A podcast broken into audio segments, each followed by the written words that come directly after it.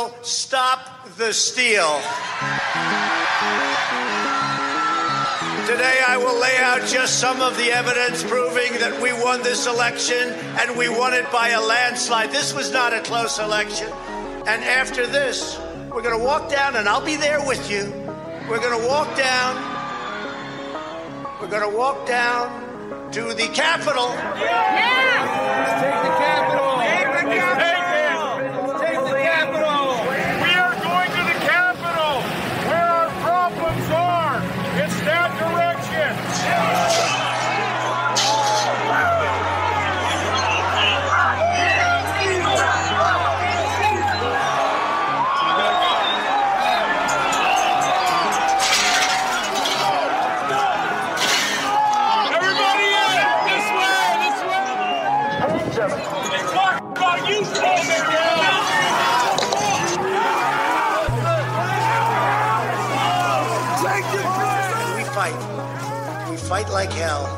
Don't fight like hell, you're not going to have a country anymore.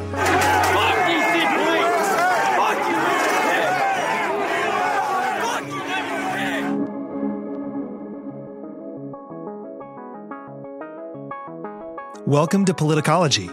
I'm Ron Steslow.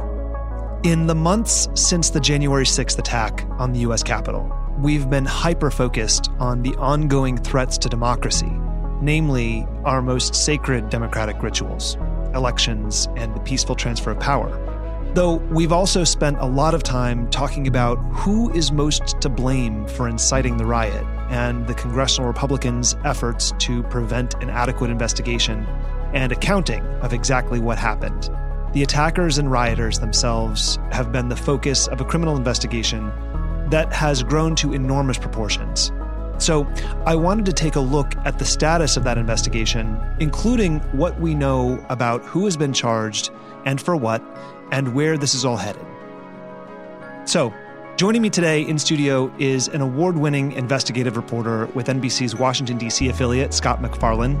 Scott has interviewed presidents, senators, governors. He has done and continues to do some of the most exhaustive reporting on this unfolding investigation and the prosecution of the January 6 attackers.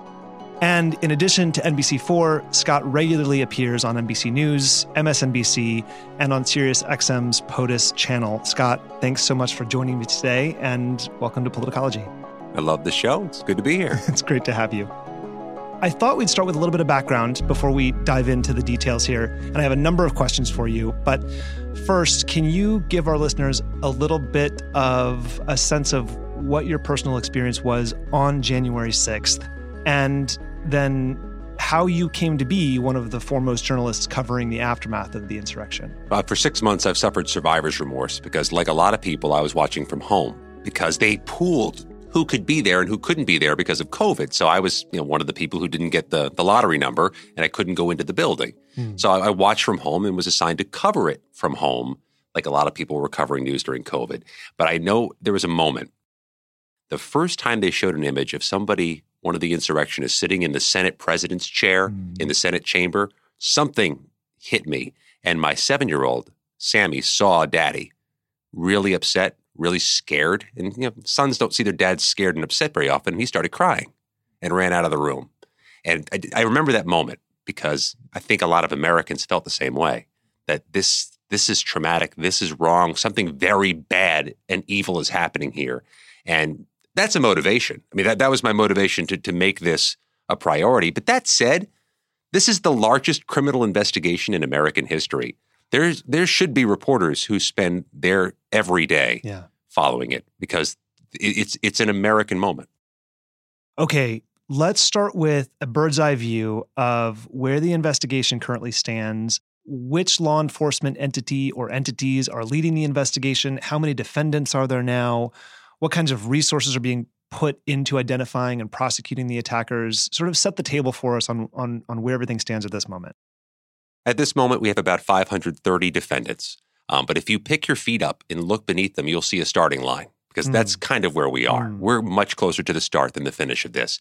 We've had 530 defendants, one solitary sentencing, just a handful of plea agreements, and there are trial dates as far out as April 2022. Oh my God. Um, so we're just getting going. Everything, everything with this prosecution funnels through one place the Washington, D.C. federal courthouse, which is coincidentally right there on Capitol Hill. Every defendant's going to come here. Every case is going to be argued here. And they're just getting started. And that's that's a courthouse, by the way, which is unaccustomed to that type of caseload. They get they usually get 200 cases a year. They've cut 530 or 520 defendants right now in just the insurrection. They also are backlogged from COVID. So the time manage expectations. This is going to be a longitudinal process. It's going to take months, if not years, to adjudicate this. Um, all this is being handled by the feds. So the Department of Justice is running point on this. You know, the FBI is the main investigative agency. The Department of Justice's Washington D.C. office is you know running point on the prosecutions, and we haven't seen where this road heads yet. And that's what's so fascinating. We know that the uh, the top line defendants right now, Ron, are the far right groups, the Oath Keepers, the Proud Boys, the Three Percenters. Not just because they are clumped together as groups, but they're accused of conspiracy. They're accused of plotting and planning and being ready for action that day. This wasn't an organic, caught up in the moment type of group, according to prosecutors. This is a group that was ready for something. So they're the top line defendants. They face the most serious charges. But three of the Oath Keepers have pleaded guilty and have promised to help the feds. They're going to flip. And the provocative question right now is if they're the big defendants and they're flipping, who are they flipping? Who are they talking about? Nobody knows. And that's why this is a fascinating prosecution. That is fascinating. Let's drill down a little bit more on the conspiracy itself. So you mentioned the Oath Keepers and the Proud Boys. Are there any other various groups being investigated for for planning and coordinating? And maybe can you tell us a little bit about the differences between those two groups and what they want? Let's separate planning and coordinating. Yeah, there's okay. another, planning is um there's three far right groups accused of that, but let me just address coordinating. There are others accused of at the moment coordinating with each other, you know, helping each other assault a police line, helping prop each other up, physically, you know, connecting each themselves Yeah. to breach a police line. There's a lot of coordinating that happened. The plotting is more interesting. The three percenters are one of the far right groups accused of coordination or, of plotting and planning. What's more, the three percenters, as- as far as I can tell, are accused of the earliest planning, as early as November, to challenge the electoral college count, to potentially use violence to do so, and to be disruptive on that day at that moment. That case, though, is in its infancy. We're just getting the first charging documents. There may be more defendants to come. Nobody has pleaded. That's that's early.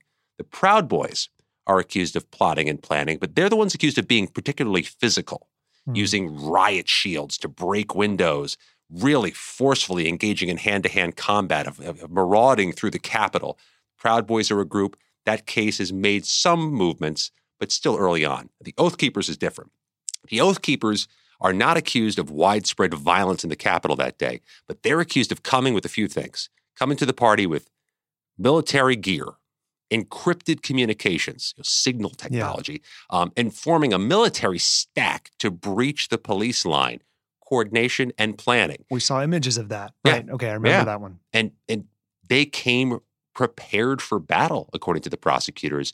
They engaged in planning. They even they even planned a bug out plan, which I, I learned is what happens if things go to hell. Oh, they had wow. planned to find find uh, some type of housing temporarily in the mountains of Kentucky if things went to hell, and so they couldn't be surveilled by drones. I mean, they they had elaborate planning, according to prosecutors. But that case is an early victory for the prosecutors. Their real first early victory. They've, as I mentioned, they've got three plea agreements. They've had what they call productive plea discussions with many of the others. This is the early traction in the case. what charges exactly are they facing? You mentioned some plea agreements. Um, I think it's important for us to understand. There's there's a lot of um, a lot of language associated with the prosecution, the investigation. I think some of these words tend to be used interchangeably, and um, we don't necessarily need a master class in linguistics here. But I think it's important to understand the difference between sedition, seditious conspiracy, and some of the other insurrection, uh, riot. How how are prosecutors? Um, what are the words that we need to understand in order to understand what they're looking for in terms of in terms of actual crimes committed and and and what people are being charged with? there's different tiers of charges. And the FBI director, when he testified before Congress, made explicitly clear there are two different tiers of defendants in his mind. There are those who were there, unlawfully in the Capitol, obstructing the electoral college count, but who are not accused of engaging in violence or of breaking things. That's a lower tier. The higher tier, people who assaulted police. So when you see the assault charge, that means it's serious. Um, destruction of property. In a few cases, um, they're accused of bringing guns, which is against the law in the District of Columbia if you're not licensed, but also noteworthy in this particular context. And conspiracy is the big Yeah. one. So I get asked every day um, on social media and sometimes in person, where, when's the sedition charge coming? When's the you know the insurrection charge coming? When are the members of Congress getting charged? Right. There have been no tea leaves in the thousands of court filings we've read on that, which may mean which may be an indication there's nothing to come on that, or just that the prosecutors are keeping their powder dry, um, which they should do if they have any plans to go down that road. So nobody knows where this is headed. Anybody who says they know doesn't know. Anybody who knows isn't saying. Um, I wouldn't. I would preclude nothing at this point. Okay. Were there multiple independent conspiracies as far as you've been able to gather? Or, in other words, were there different groups, each with, we know there were different groups, but did they have different motivations or different intents in, in terms of what they were seeking? Were, were they all more or less following the same game plan, which is to disrupt the tr- peaceful transfer of power? It's a great question. At, at this point, the different groups who are accused of conspiracy, they haven't. The feds haven't synthesized them as having plotted together. Doesn't mean they didn't. They, they just haven't articulated that argument. They may be siloed, but I do see in some of the, the court filings from prosecutors some indication that the people who were parts of this conspiracy were recognizing that there could be some. My phrase here: useful idiots. Sure. Right? Like that, that we we can use the anger of the rest of the mob to help us, even if they're not even if they're not part of this plan or don't know what they're about to be part of. Right. So it's possible the conspirators who are planning this big engagement to disrupt the electoral college count were counting on the fact there'd be other people around them who just by, by sheer force of numbers Right. could be useful, even if they weren't part of the uh, the concept originally. And those are the people who, uh, you know, I, I, we've heard lots about people getting swept up in the moment and going with the crowd. And presumably those are the people that they were counting on. Not only that, but the first and only person to be sentenced in this so far was a grandmother from Indiana, a 49 year old woman named Anna Morgan Lloyd. She pleaded guilty to the least of charges of unlawful picketing and parading, misdemeanor. And even in her case, the prosecutor said, you know what? We want to give her three years probation. We don't want to, we're not going to recommend prison for her. She didn't break anything, didn't hurt anybody, was in the Capitol for just a few minutes. We're going to recommend three years probation um, and, and supervision. Keep an eye on her. And the judge went along with it, said, You get exactly that. We're going to give her three years probation, no prison. We're going to give the prosecutors exactly what they want. Because when she got up in court, she apologized to the American people, explained that she just got caught up in it, and said that she was um, amazed and frightened and horrified by what became of that day. Didn't anticipate it. Um, there's two telling things there. Yeah. When you don't injure anybody, break anything, you have no criminal history, and you apologize, look at what can happen to you. You, you avoid prison. But it's, the judge gave the prosecutor exactly what the prosecutor asked for. That's a bad sign for other defendants moving forward. Yeah, that's a very good point.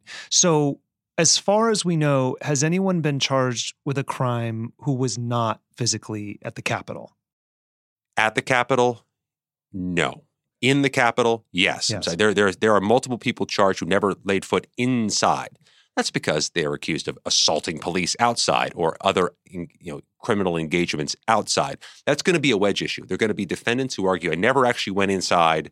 You can't charge me the way you're charging others. Or if you're going to give him or her probation and he or she was in the Capitol and I wasn't, you shouldn't give me anything. Yeah. That'll be a wedge issue eventually. But yeah, there's several people charged who never actually stepped foot inside.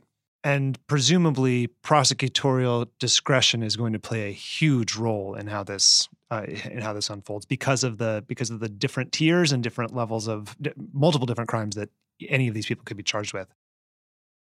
Okay, I uh, I want to talk about the former president.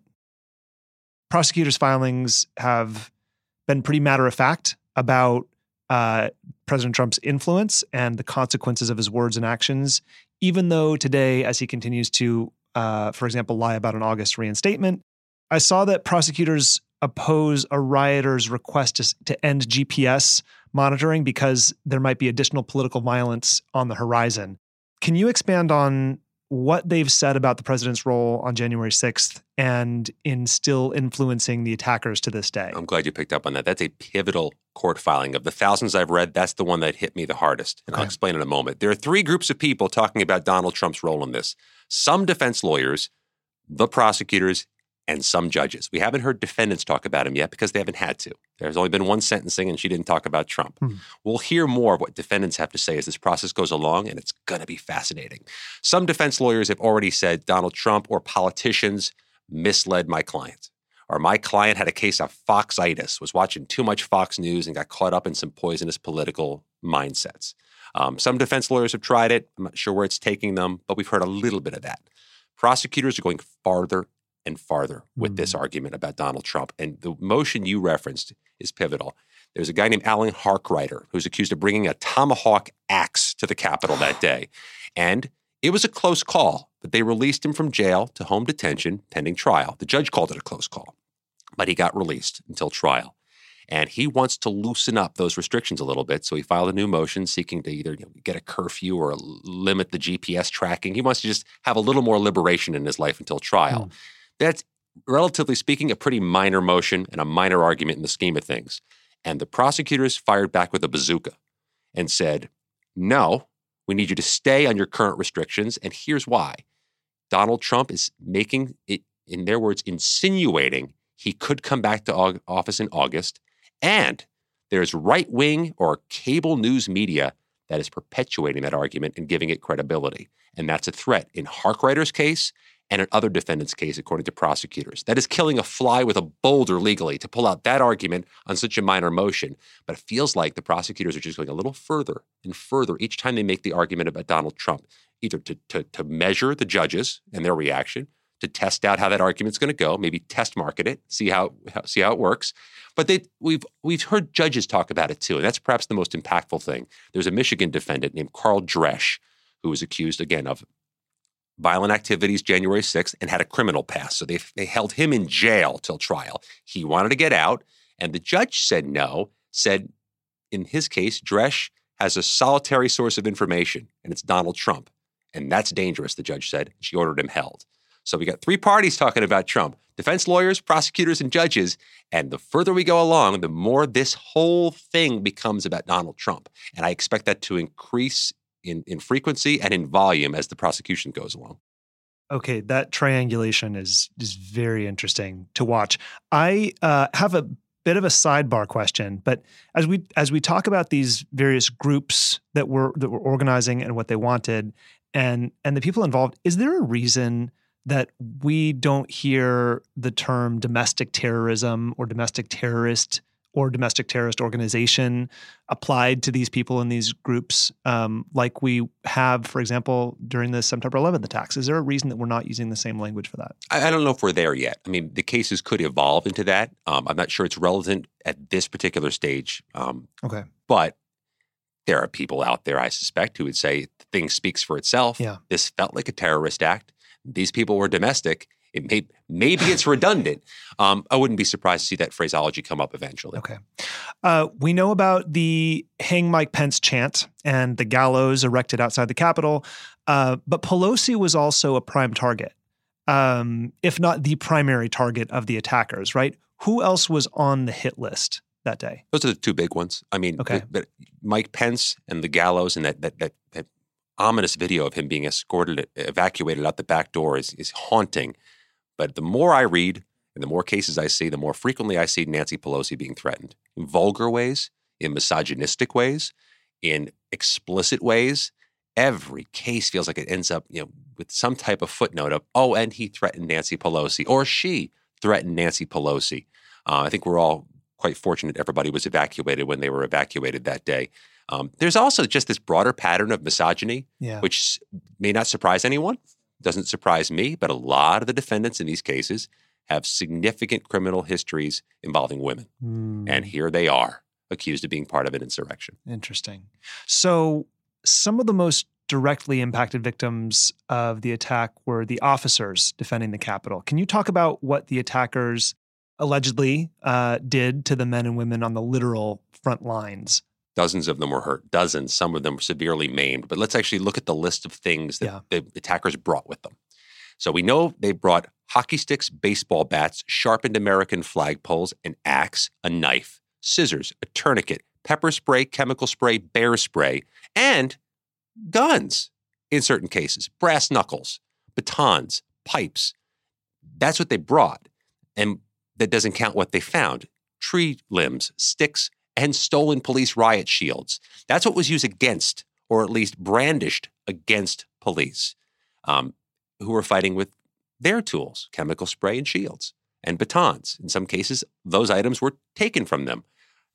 There were defendants accused of bringing zip ties, taser devices. Um, so police had to face off with that, and they didn't have the didn't have the the orders or perhaps the reason to draw their firearms. Lord knows what would have happened if they drew a firearm against a crowd that vastly outnumbers them Oh, that may have been armed too. Oh man. So as you've said, there have been just a few defendants who've taken the plea deals so far. Um, is the Department of Justice being especially selective with who they offer these deals to, or um, are the defendants in large part planning on fighting the charges? I think in the federal system, if it's any, if history is any indicator, an overwhelming number will plead guilty or take a plea. Um, I think the, numbers are somewhere between 95 and 97 percent of federal criminal defendants don't go to trial. So I don't have any reason to believe this is going to be wildly different.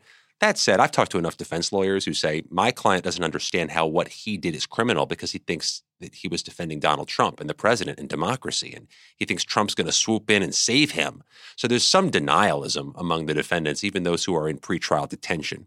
That may lead to some more trials if, they, if they don't understand. Yeah. The strategy of the plea agreements, I can't speak to that because there may be an assortment of reasons, but I'll note the Department of Justice has been amplifying its plea deal with the Oath Keepers, announcing it, making it known to everyone that there's been plea agreements, sending any kind of message to other defendants, to other people who are still wanted, and that we got some top line guys and they're talking to us. So we want to show you some progress. We've discussed on the podcast when the attorney, I believe it was for the shaman, essentially used a lot of offensive uh, language, but was claiming insanity on the part of his client. And do we have any um, any sense whether there will be a lot more claims of of, of insanity uh, on the part of these defendants, and whether or not that's going to carry any weight in in in the prosecution? There are other defendants arguing, um, or at least undergoing competency exams. In fact, there's one I'm fixated on, a guy from Utah named Landon Copeland, who is known to, to, to some people because during one of his court appearances in May, he just screamed a string of vulgarities at the judge, screamed that you know, he was entitled to not be charged, that he, you're not going to get me if I don't want to be gotten, and used a bunch of F bombs. And so his, his case gained notoriety through that means. Uh, I've done a couple jailhouse phone interviews with Landon. He's got a lot to say. He's a military veteran. They're doing competency exams. I mean, the the, the lack, the, the self destructive nature of outbursts in court almost make you need to conduct a competency exam. We'll see if that becomes germane as this case goes along. Jacob Chansley is the so-called QAnon shaman. Yeah, they they, they flew him from Alexandria or Arlington, Virginia, out to Colorado for a for a federal Bureau of Prisons competency exam, and that became relevant in his efforts to get released from jail. And those efforts failed. He's hmm. still locked up. Hmm. We'll see how we'll see how many other defendants go down that road, but at this point, hasn't really impacted anybody's case. hasn't really worked that well. Right. What are the most critical questions to which we still don't know the answers, and and how many people still haven't even been identified? Namely, the the, the pipe bomb placer that we, we're, we're looking for now. Three huge questions remain. That's the first one in my mind. Somebody left active, destructive pipe bombs outside Republican and Democratic Party headquarters on January 5th. Those things in a in isolation, Yeah. in a vacuum. How big a story is that? Oh, massive. Yeah, and That'll dominate headlines for weeks. and it should. Yeah. And, and they don't know who it is. I mean, they, they have no arrests. They keep pushing their tip line. They keep showing the videos, which indicates to me they don't have a good suspect just yet. That's an unanswered question that's transcendent to me. What's more, even the DC police chief has said those would have been wildly destructive if they went off. And even the DC police chief has acknowledged it was a very effective diversion. They hmm. were discovered 15 minutes before the mob started breaking through barriers. So that's a big unanswered question. And to me, it's the one I'm fixated on. Second unanswered question is how many more? You alluded to this. Um, we're at 520 or so. Uh, the FBI director has said there are probably hundreds more investigations underway.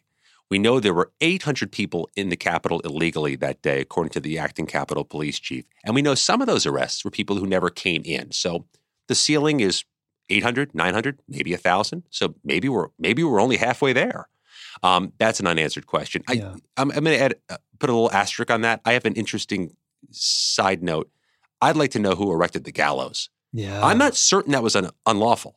I'm not certain it was. Maybe it was. I'm, not, I'm no legal expert. Sure. Maybe it's freedom of speech. Maybe it's wildly illegal. Maybe it's somewhere in between. But there hasn't been even an allusion to that in any of the court filings. Okay. I'm intrigued by that. okay. But the, the bigger question is whose idea was it? Yeah. Whose idea was it to go, not just to be there, not just to march from the White House to the Capitol, but to go in and break in and do what happened on January 6th? And there's been some charges of conspiracy, but no overarching answer to whose singular idea was this. Yeah. Okay. Can you give us a uh, a peek into the future uh, in terms of the the developments that you're watching right now? What we should expect to play out over the next couple of weeks in terms of prosecutions, events that that, that we're end up we're going to end up seeing on on on our news feeds. Uh, Let me tell you something I haven't reported yet that I think is, is worth watching. On July 19th, it's a Monday, there's going to be the first, what I call big sentencing a plea agreement with a defendant who's accused of doing more than just unlawful entering. Guy's name is Paul Hodgkins. Now, he's not accused of damaging anything or hurting anybody. And remember, I said that's maybe a lower level case, but he was in the Senate chamber. He's one of those people the feds say was actually in the chamber, walking around in those haunting images I alluded to earlier. Paul Hodgkins is one of them.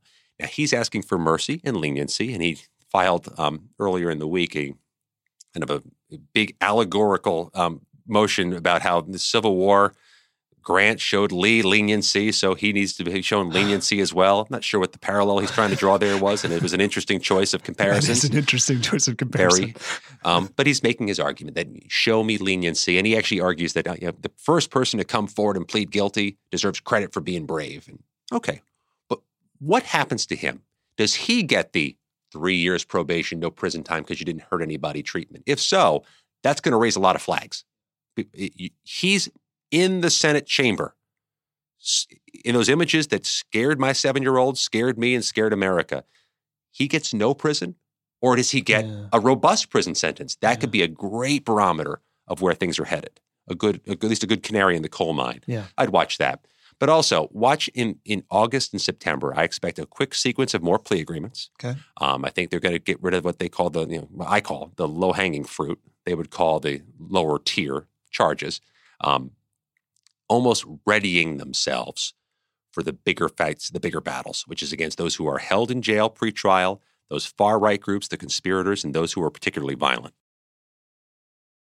We've seen everyone now, from Donald Trump to Paul Gosar to even Vladimir Putin, try to turn Ashli Babbitt into a martyr. And we discussed that in our most recent weekly roundup episode. But I'm wondering if you're learning anything about the shooting of Ashli Babbitt uh, while you're following these cases. Who was she? Who was she there with? What was she trying to do? Do we know anything about that? I know that the people standing to her left are, ch- are charged with, with, with, with federal crimes. People charged of smashing in that window with a helmet on their hand.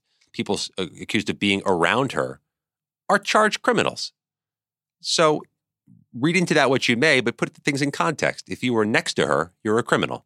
If you broke open the window that she climbed through, the prosecutors say you're a criminal. Um, I've heard right wing media try to guess, estimate, or tell us they have confidence that they know who the shooter was. Not sure where they're getting that from. Um, I've seen the politicization of Ashli Babbitt by, by members of Congress.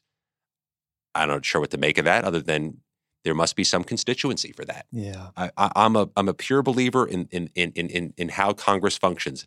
People who are elected to Congress are there to represent constituents, and when they say things, they believe they are and probably are representing some constituency. So when I hear a member of Congress say crazy thing X, it's because there's some subset of Americans who believe crazy thing X. There's a market for that. There's a market for that, and, and uh, and that's that's a member of Congress representing a constituency, which is kind of their job. Although we go into new levels when we start talking about falsehoods and and false election narratives and preposterousness. Yeah. And I think it's also important to note, and our listeners will be familiar with this, but a lot of the crazy things that get said to the market that is there to eat it up often are not that representative's own constituents. They're from all over the country. And that goes to the problem of how grassroots money is now funding some of the most extreme rhetoric. Um, uh, Marjorie Taylor Greene is a great example of Yep, this, and yep. and we've talked about it before. But um, I wonder so that, that's a great segue, and I wonder if you could speak to um, first of all of the coverage you've seen. What have been you know some of the most successful of the false uh, or alternative narratives that are being pushed in in trying to reframe or whitewash what happened on the sixth, and what are the consequences of that? And uh, feel free to offer an antidote if you have one. What's effective Yeah. and what I don't like is people saying we need to move past this. Um, we need to get past this so that we can end the trauma. And I, there's some audience for that. People who don't want to think about it, people who don't want to, you know, relive it in their minds, people who don't want to think about their seven-year-olds crying. I understand the appetite for let's just get past this and move on. Presumably because they have some psychological culpability attached to that. Fair enough. Yeah, I think that's right. Um, that's effective. I think it's counterproductive. If we don't, if we don't made out everything that happened that day, what led to it, what you know triggered these people, triggered this concept, and we don't figure out everybody responsible, certainly prone for it happening again. So I think we this is one of those things we can't just move past. That's effective. What's ineffective is the argument that this was not an armed insurrection, felt like a group of tourists, or was more harmless than the media is letting you think it was. Because there's freaking pictures. We- yeah, yeah. video. I, mean, I, I can see these are not tourists. I mean, guy had a tomahawk axe, according to prosecutors. Three of them were packing guns, according to prosecutors. I see the hand to hand combat and the maiming of our police officers. That argument's not effective. It may gin up fundraising, it may gin up a base support, but it's not changing the hearts and minds of Americans. Yeah. Although we do have photographic evidence that the planet Earth is round, and yet there are flat, Flat Earth earthers among society, us. Yeah. Uh, I'd love to sort of close with um, some of the challenges that you've run into personally in in trying to report facts about this what is has become a highly divisive event in our post-truth political environment. Um, and I and I hate to call it that, but that's just where we are. What have been the most difficult parts of this for you? And and have you received any backlash for just doing the reporting? yeah. Okay. I mean, I before January 6th, I could walk into my son's PTA meeting. Nobody knows who the hell I am. I mean, I'm a local television reporter in Washington, D.C., which means there's a subset of people who know me who watch local television in Washington, care about the school board or the D.C. council or the state legislature. Uh, now, I get regular threats um, emailed to me wishing my wife harm, wishing my kids harm, um, including from one defendant in the case. Now, I had to pull my email address off the website, off my social media, had to close my direct messages, had to inoculate myself, which is not the muscle memory of an investigative reporter. Right, We love to right. get emails and tips. I got to shut myself down from that because I'm reporting on court filings. I'm not giving my opinion. I'm not saying, you know, Trump is bad, Trump is good. I'm not saying this guy has it coming. I'm reporting what Justice Department and defense lawyers are filing. And that's triggering people to, to give me threats. Um, so I was an unknown quantity outside of my immediate television audience in, in December.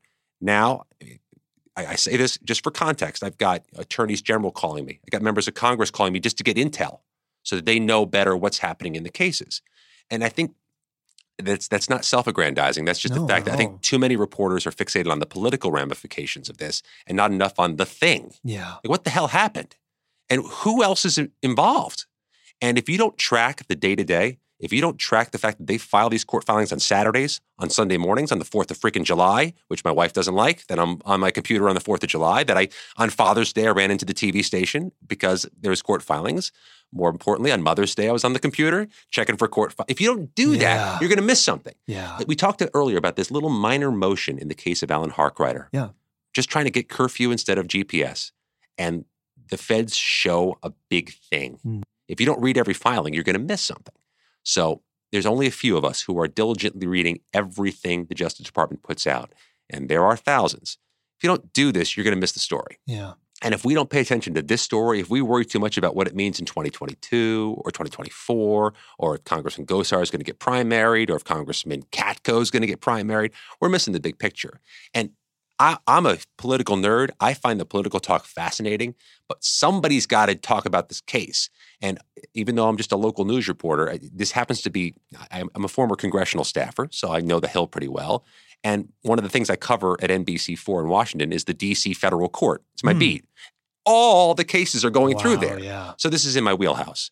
And at this point, you threaten me, you say nasty things to me. Now I'm more motivated to stay on the case because clearly I'm doing something that's going in the right direction. Absolutely. Before I let you go, Scott, are there any final thoughts you'd like to leave our, our listeners with? This is going to be jarring for a lot of people. I think precisely for the reasons that you articulated. You've got very high profile figures coming to you directly for information because a lot of the media that's available around this is very difficult to parse for a lot of people.